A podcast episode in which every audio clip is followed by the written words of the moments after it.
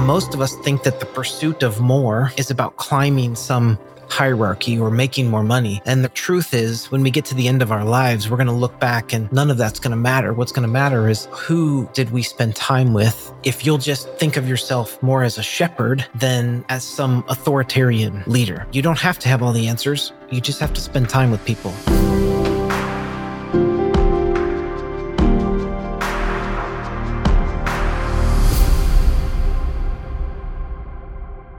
Well, I'm excited to have my good friend Chris Allen on the podcast today. Chris is the founder and CEO of Always About People. Uh, the two of us worked together for many years at Elevation Church, and we attend the same campus together at church every Sunday. And I even got to spend New Year's Eve uh, at your house, Chris. So, welcome to Dreamers and Disciples. I'm really excited to have you here. Thanks so much, Wade. It's an, it's an honor to be here. You know, I've been waiting for years to for you to ask me to be on the podcast. But even before the podcast was a podcast, you were just waiting for the invitation. yeah, years, years. Well, thank you for having me. Well, man, I, I, I'm I'm pumped about just just the wisdom that you're going to be able to share, not just about leadership, which I know is the focus of your organization and and your ministry, but also just I really respect the man that you are. I respect your character. I respect you as a husband and as a father. And so I think there's really good stuff that we're going to be able to to really talk through today that's going to help a lot of people. So let's start with what you're dreaming about right now. Yeah, such a great question. Um, my wife Jamie and I, we have four kids, and uh, the gray hair is showing some age now. Um, our oldest is 20 He's a sophomore up at Wheaton College. Our, our next son is 18. Um, our daughter is about to be 16, and our youngest is about to become a teen. Hmm. And honestly, what we're dreaming about is just launching our kids well. Um, uh, we are so proud of where each of our kids are right now. And I feel like as we step into this next season, it's um, with with some uncertainty, um, some expectation, but also with like, God, you've been so faithful. Hmm. Um, our our second is doing his second semester of his senior year in high school with circuit riders in Huntington Beach, California, right now. Oh wow! Our daughter's about to drive, and our youngest is just doing the soccer thing and the school thing. And so, um, what we're dreaming about is that each of our kids would launch into the next phase most likely outside of our home with just the heart um, for the Lord. Uh, and so that's really what we're dreaming about from a family perspective. Mm-hmm. I would say that from a marriage perspective, what we're dreaming about is what does this next season look like when Jamie and I actually get to spend time together hmm. that's not focused on what the kids are doing, but that we would actually uh, be able to focus on our relationship again. And then from a work standpoint, um, I am continuing to dream about how to help people thrive in the workplace. And um, what makes um, just what makes me passionate about what I do is helping people understand how they can thrive in their work. And that's what I spend a lot of time dreaming about uh, during the day. So there's three dreams kids, marriage, work. Hey, that was great. You covered all the bases there. I love it. and I really like that you started with family because I think there's a lot of a lot of leaders who feel like they're winning at work and they know how to mm-hmm. lead people at work, but they're not really leading at home and they're not really giving yeah. their best attention to that. And so you're further ahead of me in in the parenting space you know, I have two 15 year olds, I have an 11 year old. I haven't sent anybody off to college yet, but I look at your family and I see kids that really love the Lord and they're wanting to serve God. Hmm. Can you talk about things that you and Jamie have done in raising your kids to help them launch well? Yeah. Um, I think I've got to probably give most of the credit to Jamie.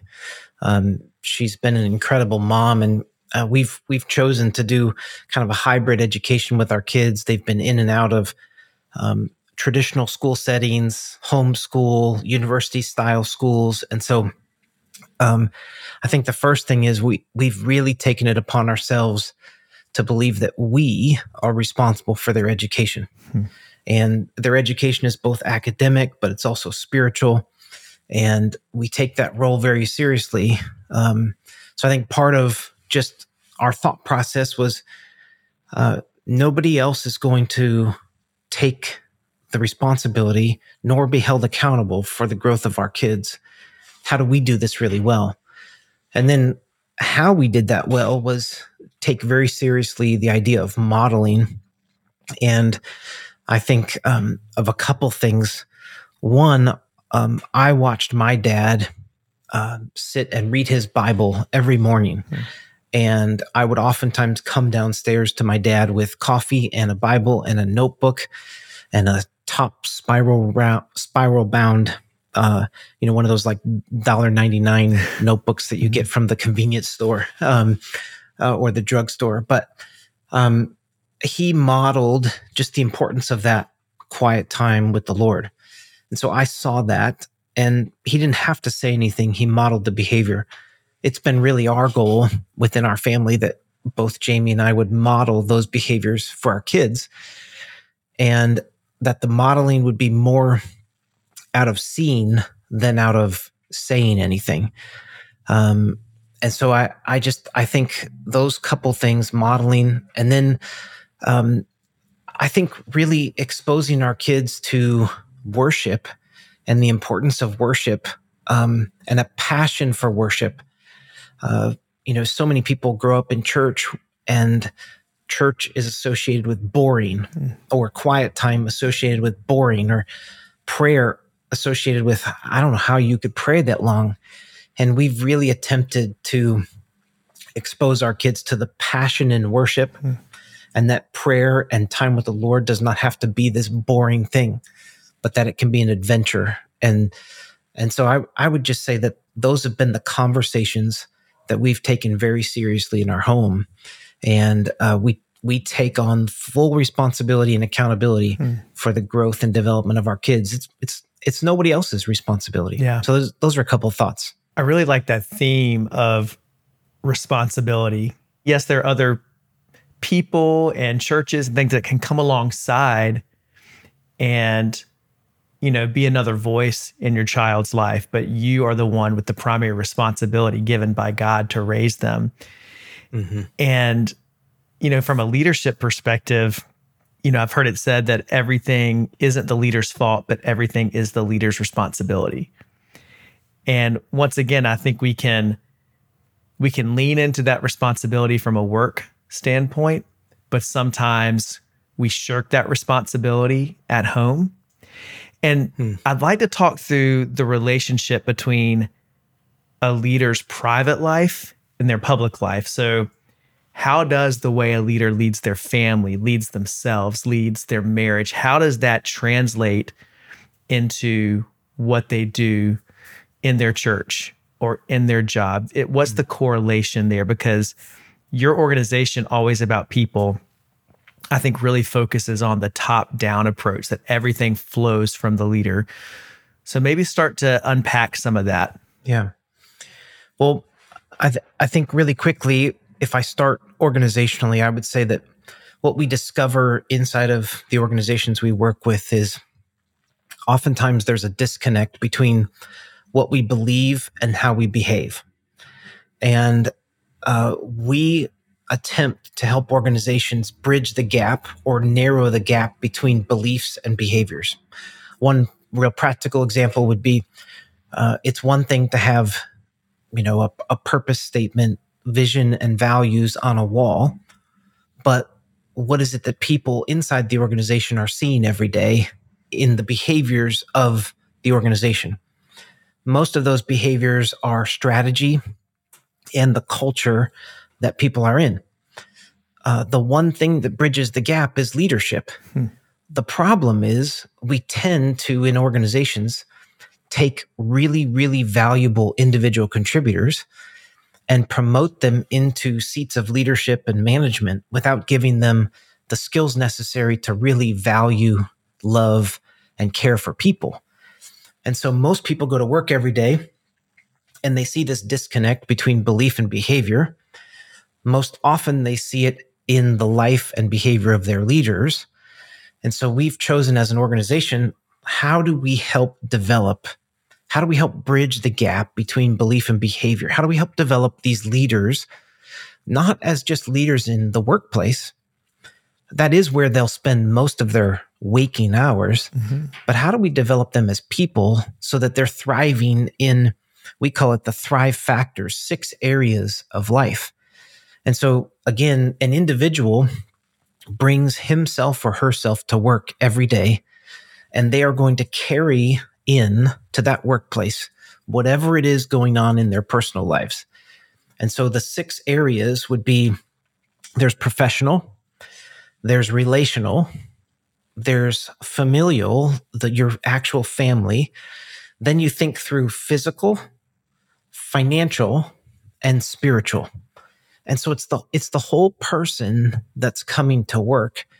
And I think one quick thought here, Wade, we don't need to go into too much detail, but uh, our core belief is that uh, Maslow's hierarchy of needs, a totally secular model, said that we all have this hierarchy of needs as people. And work is found in the second level need, which is safety. Above that are things like, um, like belonging. Hmm. Like I, I've got to feel like I'm belonging to something. Above that is self esteem. And then above that is what they call, or what he called self actualization, which is nothing more than becoming who God created us to be. Hmm. So work is the second level need. And for a long time, people's needs were met. Those higher level needs were met through church, society, community, relationships. And I just, our thesis is that the structures that once met those higher level needs are now broken. Hmm.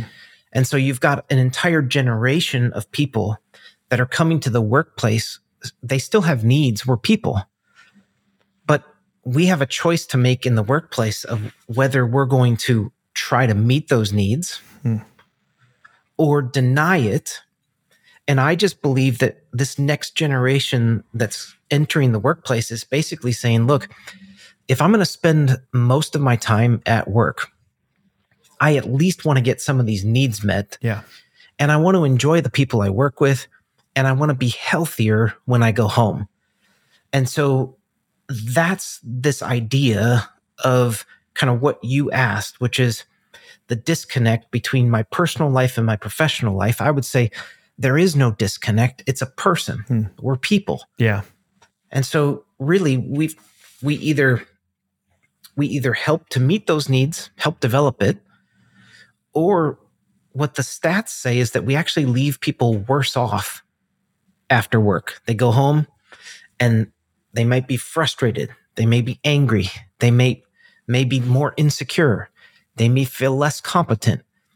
And so they're going back into their home setting or their personal lives without some of the confidence and those other level needs being met. And so I'm just, I'm believing that we can create workplaces that actually help people integrate hmm. personal and professional. Yes, I think integration is the key word there.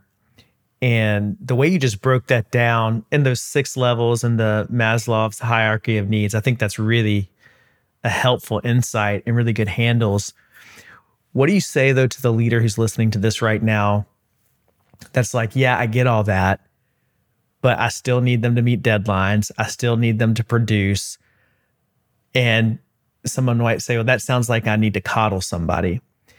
Do you have research and things that back up like when you actually help build a person holistically that they actually become a better employee and better contributor in the workplace? Yeah, there's a there's a ton of data around this.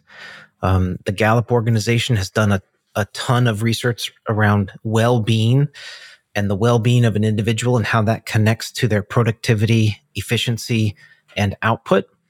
Um, McKinsey has done some research on this as well. Um, from our own research, uh, I've got some old McKinsey friends that uh, have put some models together as well around human motivation. And what I would say is um, nothing that I just said around helping people become better people is absent of performance at work.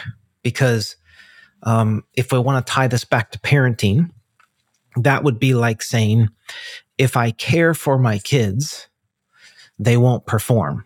Right. And and all of us know that by actually caring and being clear about boundaries and being clear about their responsibilities at home and clear about my expectations that my kids actually f- perform better mm-hmm.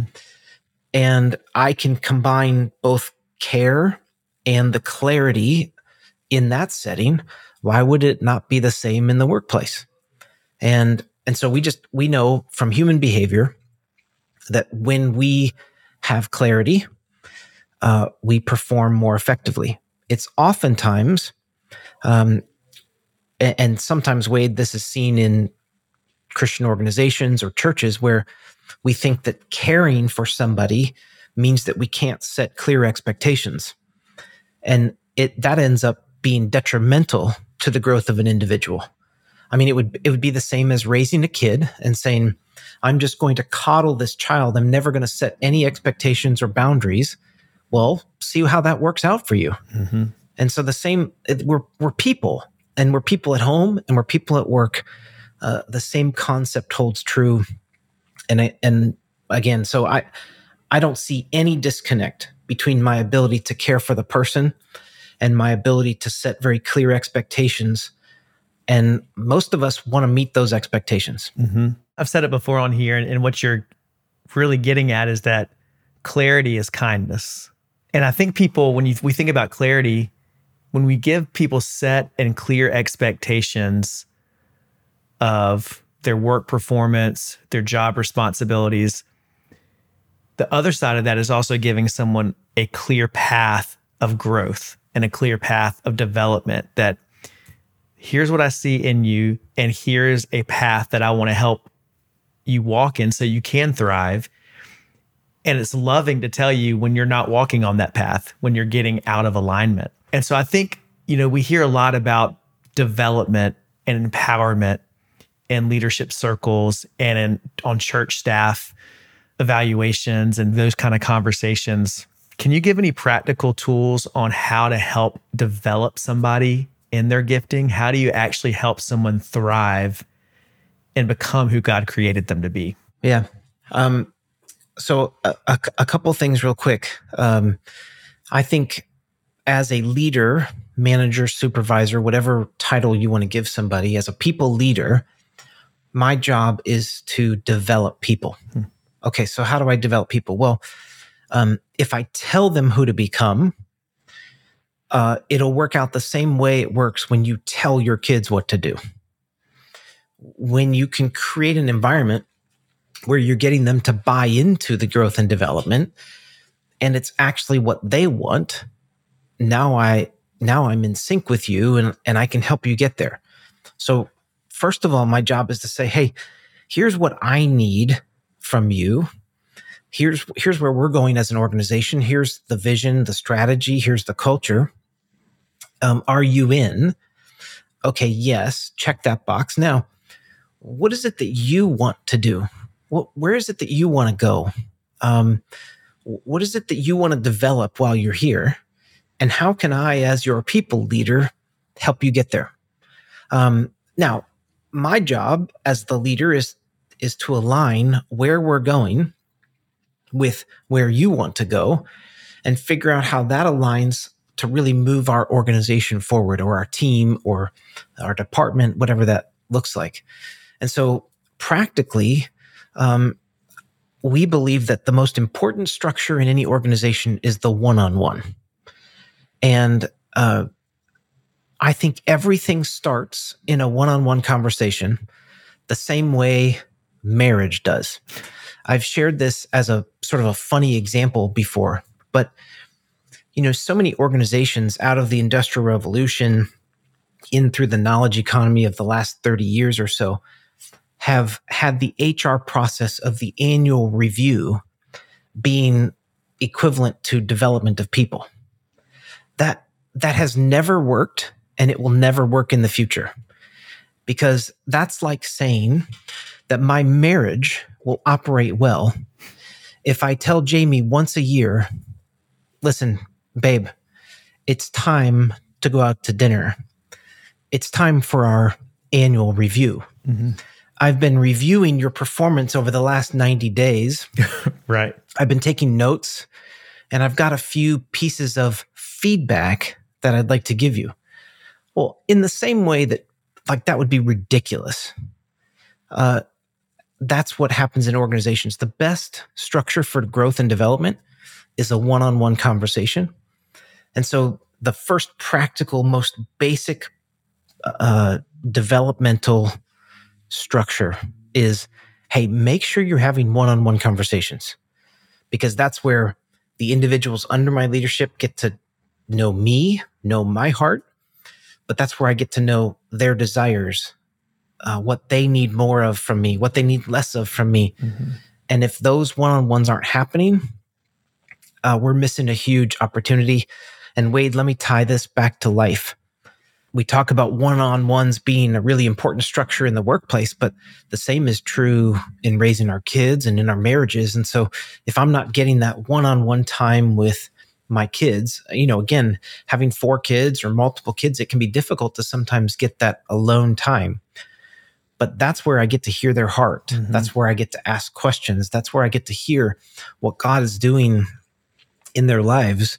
Sometimes you can't hear that in sort of a, a, a more family setting. And so the same would be true of marriage. Like date nights are important because that one on one structure is really important to the growth of a relationship and the development of a person. And so um, I just think sometimes the structures that we know work in our personal lives are the same structures that work in our hmm. professional lives. We just don't put it all together. We don't integrate it oftentimes. Yeah, it's really about intentional presence, being intentionally present with your spouse, with your kids, with your friendships, and then with your peers at work, with the people that you've been entrusted to lead, or even with your own leaders. Because I think sometimes, you know, there are a lot of people listening to this and they're not the supervisor at work, they're not the manager, and they might not be having these one on ones, or they're just afraid to be clear themselves about what they're feeling. I want to encourage you to download my free guide, Seven Rhythms to Renew the Health of Your Soul. This is a perfect companion for what we're walking through today. It's a short PDF to help you get a game plan to have your healthiest year yet when it comes to your soul. So you can download that for free at wadejoye.com slash seven rhythms. Can you talk about, you know, the person that's listening that's like, hey, I'm not, I don't see myself as the leader and everything you're describing sounds awesome. But how do I actually influence the culture to go in the direction you're talking about when I don't have what I feel like is enough authority to make those changes? All right. I, my mind went a couple places. The first one is oftentimes we're dealing with people leaders who may have a sense of sort of imposter syndrome themselves, or they feel incompetent in their own leadership. And so, as an individual contributor, we'll just we'll call it that for right now. You actually have an opportunity to lead up. And remember, your people leader, whatever role they play, supervisor, manager, leader, doesn't matter. Um, they may be insecure about even having that one on one time. Uh, oftentimes, they might also have difficulty scheduling it because their calendars are too busy. They're in too many meetings. It becomes a sort of a second thought for them. So, one really practical thing would be uh, to simply approach your people leader and say something to the effect of, Hey, I would really love to get some one on one time with you. Uh, would you mind if I scheduled 30 minutes on the calendar? And that's a, that's a way of essentially owning, taking responsibility and accountability for the one on one without waiting for your leader to actually schedule it. And so instead of me feeling disappointed that my leader didn't schedule it, I'm just going to take the initiative and go and ask for 30 minutes. Then when I approach that 30 minutes as an individual contributor, I, I want to go in prepared. Hmm. I want to go in with some questions. I want to know where I'm taking that conversation. And I want to help my leader understand what I need more of or less of from them to be even more productive. And so back to your sort of initial question, hey, great, we're caring for people, but does that just mean we need to coddle people? No. Um, I'm going to own my performance within the workplace. And I'm going to go to my leader and give them my thoughts on what I need more of or less of from them so that I can perform at an even higher level. Hmm. And I'll take the one on one upon myself to schedule, uh, to come in prepared, to put together an agenda. And oftentimes, I think you'll see that the leader will respond in a way that's like, wow, thanks for setting up this time. Hmm. That's just one real practical thought. No, I, th- I think it's great. And just as, you know, somebody who led a team for, for many, many years at a very fast paced, busy church, and many of those years alongside you, I think I could draw a direct correlation between the health of the team and my frequency of one on ones. And not even just the frequency of them, how I was leading them. Because it's easy to mm. check a box with a one on one and just hit tasks. There's a whole another level of intentionality to really ask the question beneath the question. Yep. And to be a good listener and try to figure out what your employee is actually saying and what they're actually feeling and needing.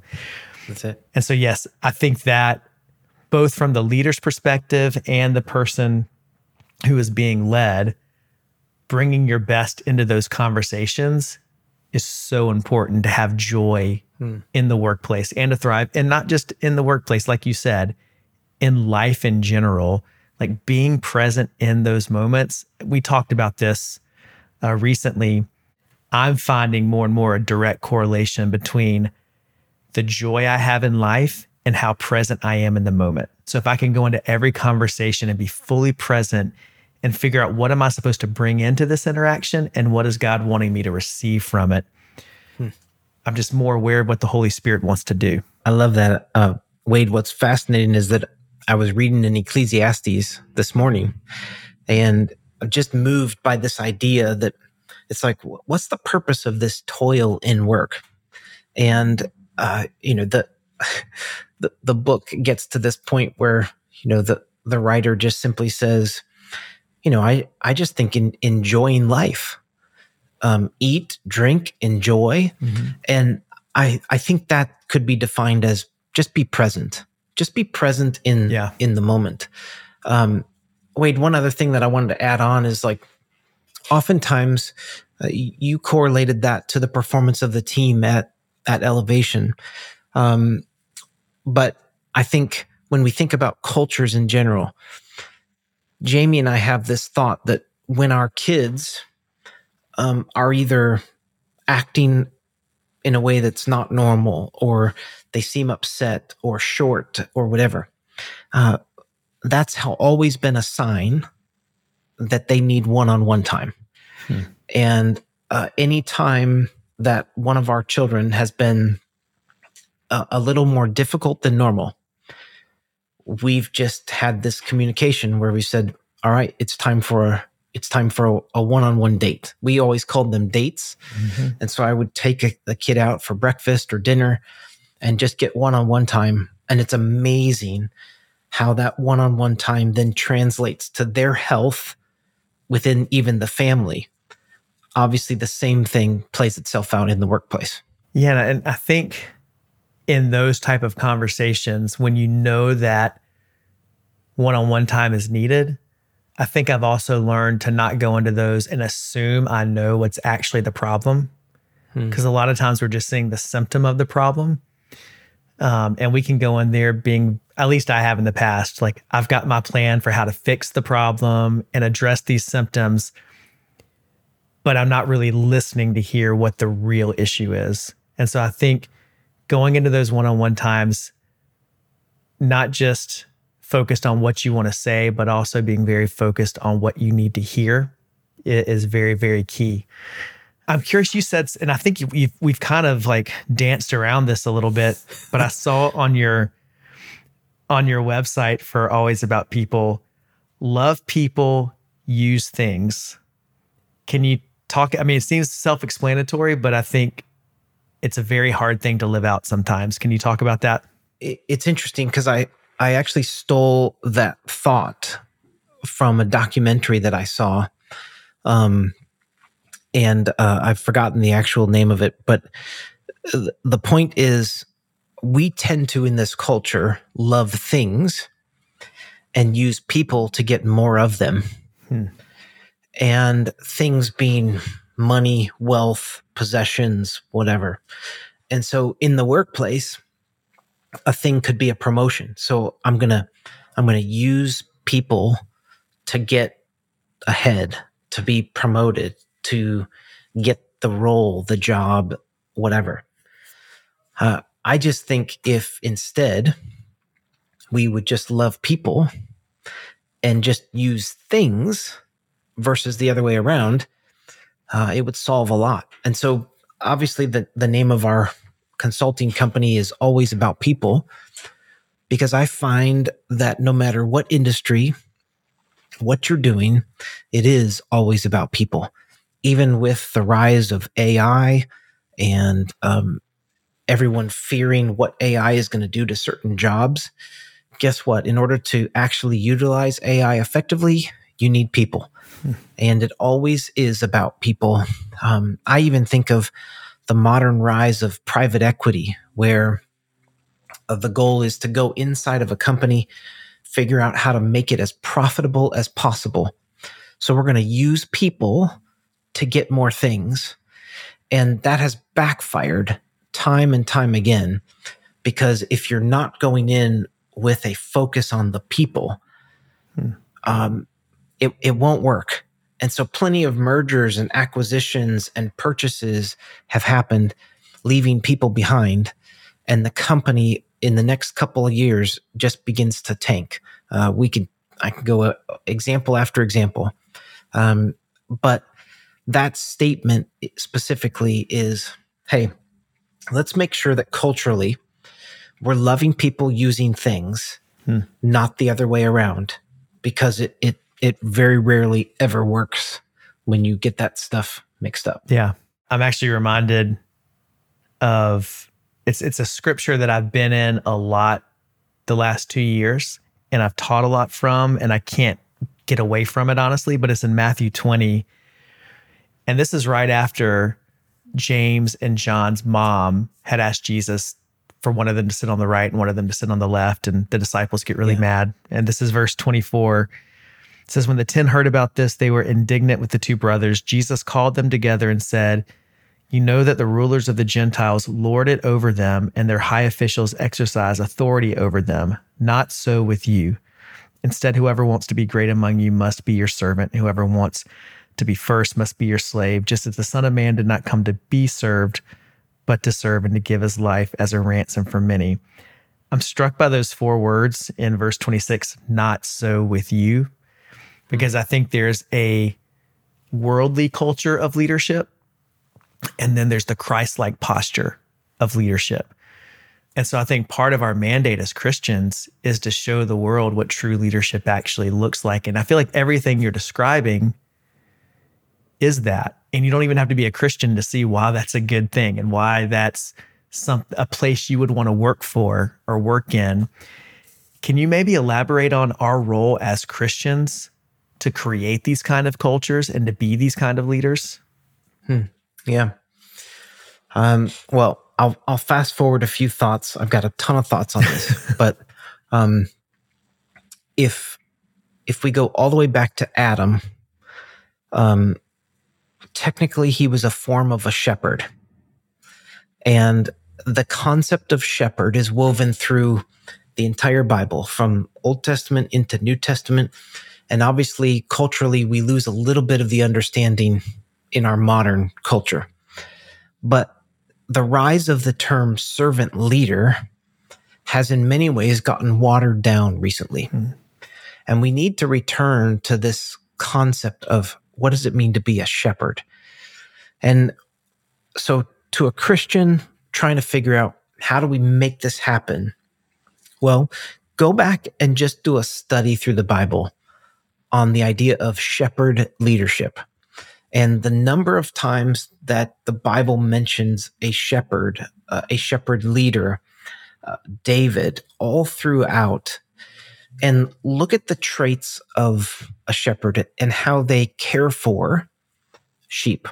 Now, they care for, but also set very clear boundaries and expectations for their sheep.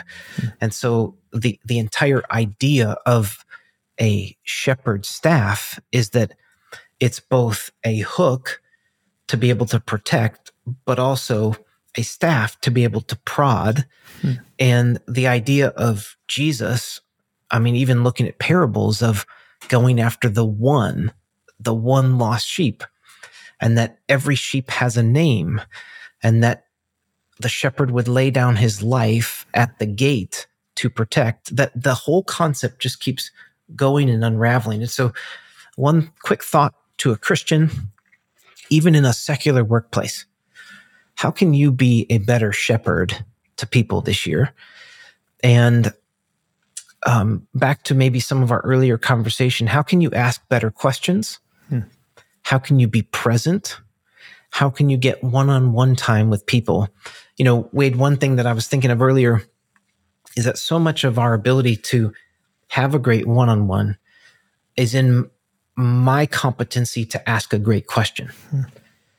And um, if if I as a leader would stop thinking that I have to have all the solutions, that I have to solve everything, that people are looking at me to solve everything. No, they're not. Um, you don't have to have all the answers.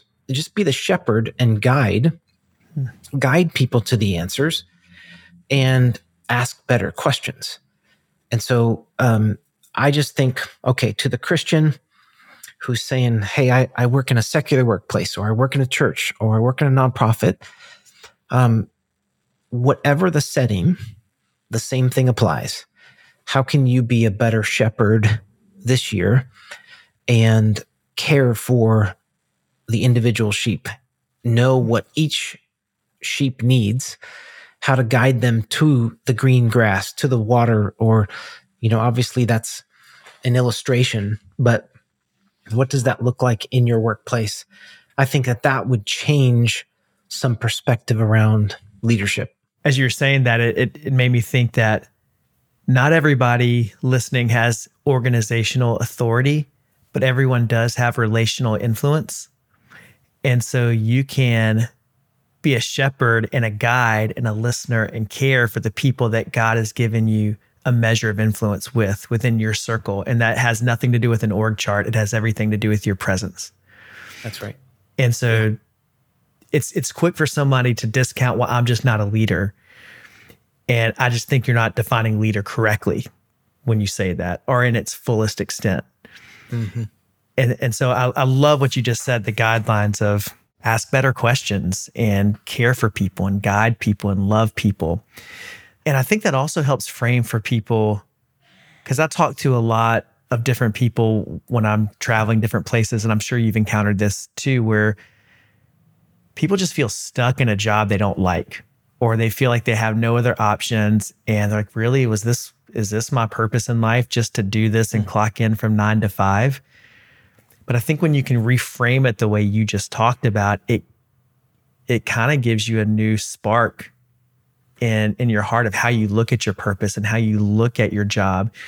Can you maybe speak to that person right now who's like, I don't love what I do, but I've got to feed my family and I don't feel like I have other options?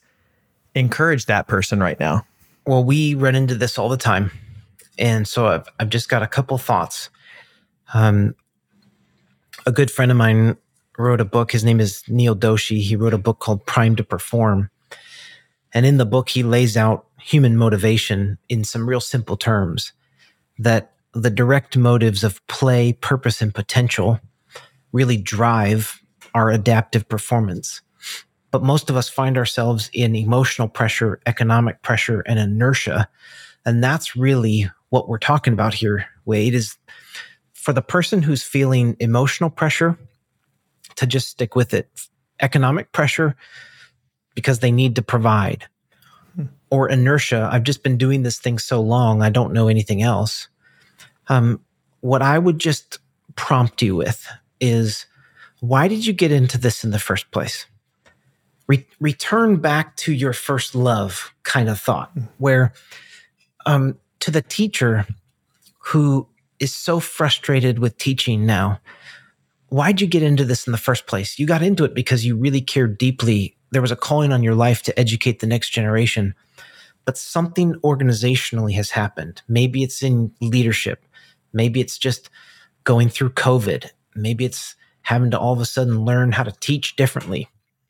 For the medical professional, um, why'd you get into this? You you got into this to help people, and now you've been so beaten down by an organizational structure, a hierarchy, uh, seeing a certain number of patients, what, whatever it is.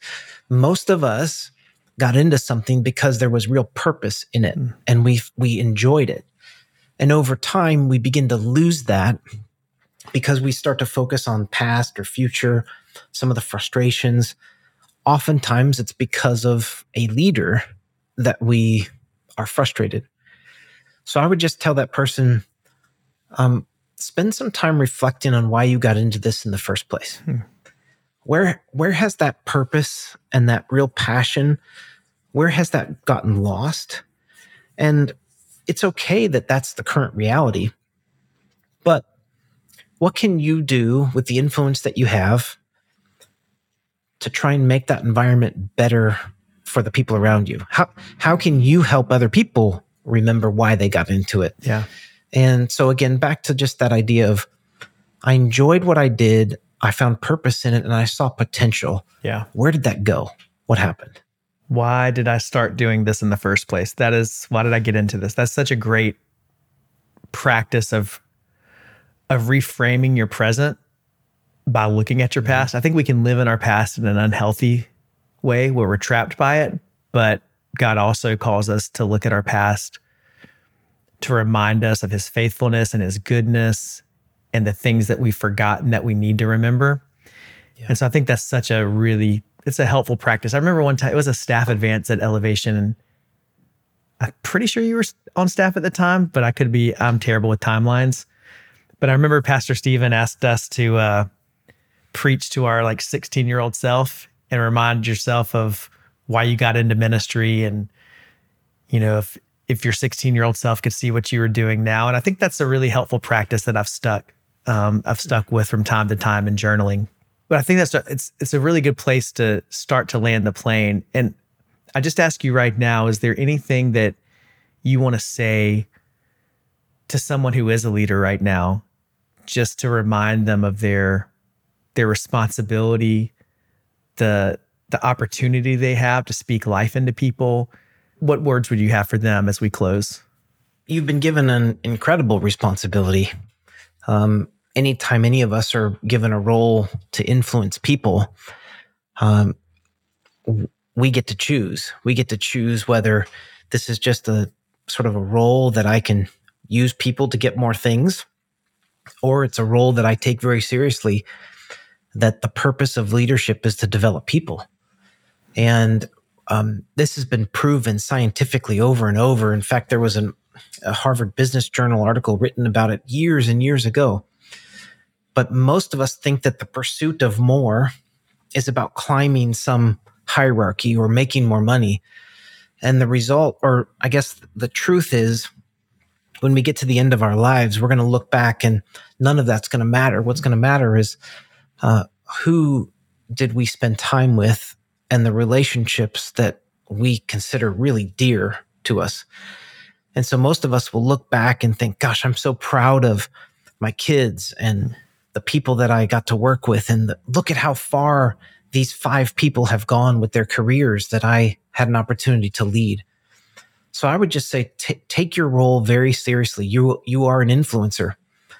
your job is not to have all the answers. And so you might feel like an imposter at times, but just ask better questions because the people on your team actually want to help you get there. Yeah. If you'll just think of yourself more as a shepherd than as some authoritarian leader. Hmm. Uh, you don't have to have all the answers. You just have to spend time with people. So let me put a bow on it. I would just say it still comes back down to the one on one conversations. So this week, why don't you set up time with the people on your team? Send out 30 minute requests, 20 minutes if you have to. Maybe it's every other week. See how they respond. And in those times, just ask questions. Hey, how are you doing? How are you doing personally? We've got a framework that we work through in one on ones, and I'll just give it to you here. It's uh, think about the context. So ask about someone personally and professionally. That's context. Then challenges. Hey, what challenges are you having? How can I help you overcome those? And then finish that 20 or 30 minutes with commitments. Here's what I'm committing to do for you. Hmm.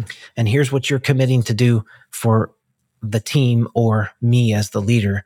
And it's just a simple framework for a one on one, but start there this week, leaders. Yeah, thank you for giving those handles. I think that those are good, not even for leadership conversations, but even personal conversations. What's the context of what's going on in the person's life? What challenges can you help them with? And then how can you commit to them as a friend, as a husband, as a dad? So, man, I, I really appreciate your heart, Chris. I really respect you and just the posture that you've always had as a leader. Mm-hmm. Uh, so, what you're talking about today, I've seen you live out and I know you've helped many, many other leaders and organizations and followers of Jesus live out themselves. So thank you for that. Uh, how can people follow you or find out more about Always About People? We're all over social media.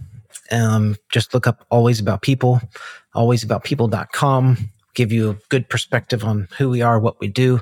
I think that's going to be the easiest uh, way to find us. Um, but we help create cultures where people thrive. And so I guess what I would just say is if there's ever an opportunity where we can help you as an individual leader or you within the context of an organization, hmm. gosh, it would be our honor to be able to, to help. And maybe this is important too, but yes, I, I am a follower of Jesus and everything we teach is from that foundation. But it's all true. Hmm. And so even all the secular organizations that we work in, um, everything that you read in modern psychology and sociology simply backs up everything that was talked about in the Bible. And so uh, we we work in all organizations, and the beauty of it is I can just change the language. in some settings, I get to say, "Here's truth, and here's where it's found in the Bible." In other settings, I can tie it to the most recent research around psychology and sociology and it's all still true. So it would be an honor to help anyone who listens to this, hmm. alwaysaboutpeople.com. You're still a pastor, Chris. Trying. I, I, don't think you ever lose it, Wade. I don't think um, you do either. No, because pastoring people is really the same thing as shepherding. And so it's it's a role of leadership that um, both you and I take very seriously. So yeah. always be a pastor. Thank you, my friend. It's been great having you on the show today. Thanks, Wade. Thanks for joining us today for Dreamers and Disciples. I'd love for you to support the show by subscribing wherever you're watching or listening. So, subscribe on YouTube, Apple, or Spotify. And while you're there, leave a review or a comment. It really helps us out when you do that. And please share the show so we can continue to grow the community of Dreamers and Disciples. We'll see you back here next week.